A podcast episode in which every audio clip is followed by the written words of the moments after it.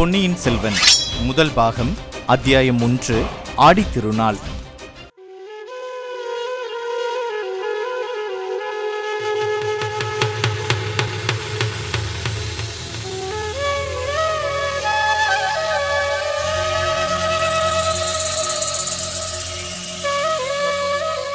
ஆதி அந்தமில்லாத கால வெள்ளத்தில் கற்பனை ஓடத்தில் ஏறி நம்முடன் சிறிது நேரம் பிரயாணம் செய்யுமாறு நேயர்களை அழைக்கிறோம். வினாடிக்கு ஒரு நூற்றாண்டு வீதம் எளிதில் கடந்து இன்றைக்கு தொள்ளாயிரத்தி எண்பத்தி இரண்டு ஆண்டுகளுக்கு முந்தைய காலத்துக்கு செல்வோமாக.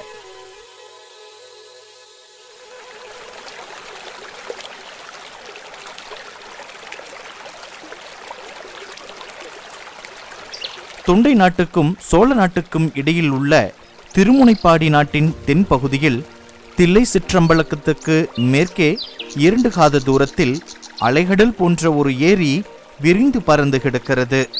அதற்கு வீர நாராயண ஏரி என்று பெயர். அது தெற்கு வடக்கில் ஒன்றரை காத நீளமும் கிழக்கு மேற்கில் அரை காத நீளமும் உள்ளது.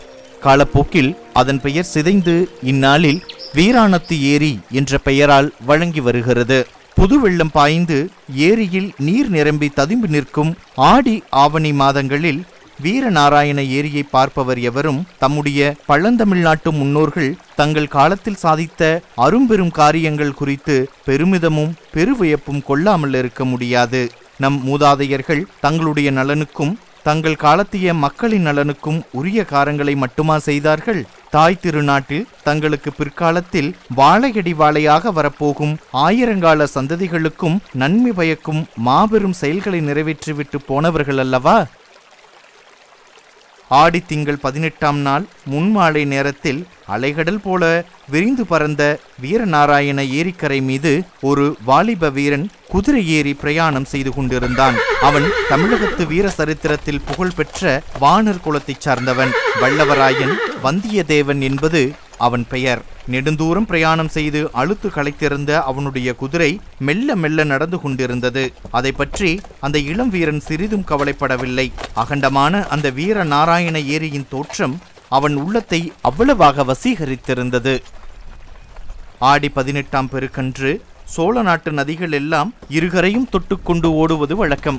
அந்த நதிகளிலிருந்து தண்ணீர் பெறும் ஏரிகளும் பூரணமாக நிரம்பி கரையின் உச்சியை தொட்டுக்கொண்டு அலைகடல் மோதிக்கொண்டிருப்பது வழக்கம். வடகாவேரி என்று பக்தர்களாலும் கொள்ளிடம் என்று பொதுமக்களாலும் வழங்கப்பட்ட நதியிலிருந்து வடவாற்றின் வழியாக தண்ணீர் வந்து வீரநாராயண ஏரியில் பாய்ந்து அதை ஒரு பொங்கும் கடலாக ஆக்கியிருந்தது. அந்த ஏரியின் எழுபத்தி நான்கு கணவாய்களின் வழியாகவும் தண்ணீர் குமுகுமுவென்று பாய்ந்து சுற்றுப்பக்கத்தில் நெடுந்தூரத்துக்கு நீர்வளத்தை அளித்துக் கொண்டிருந்தது.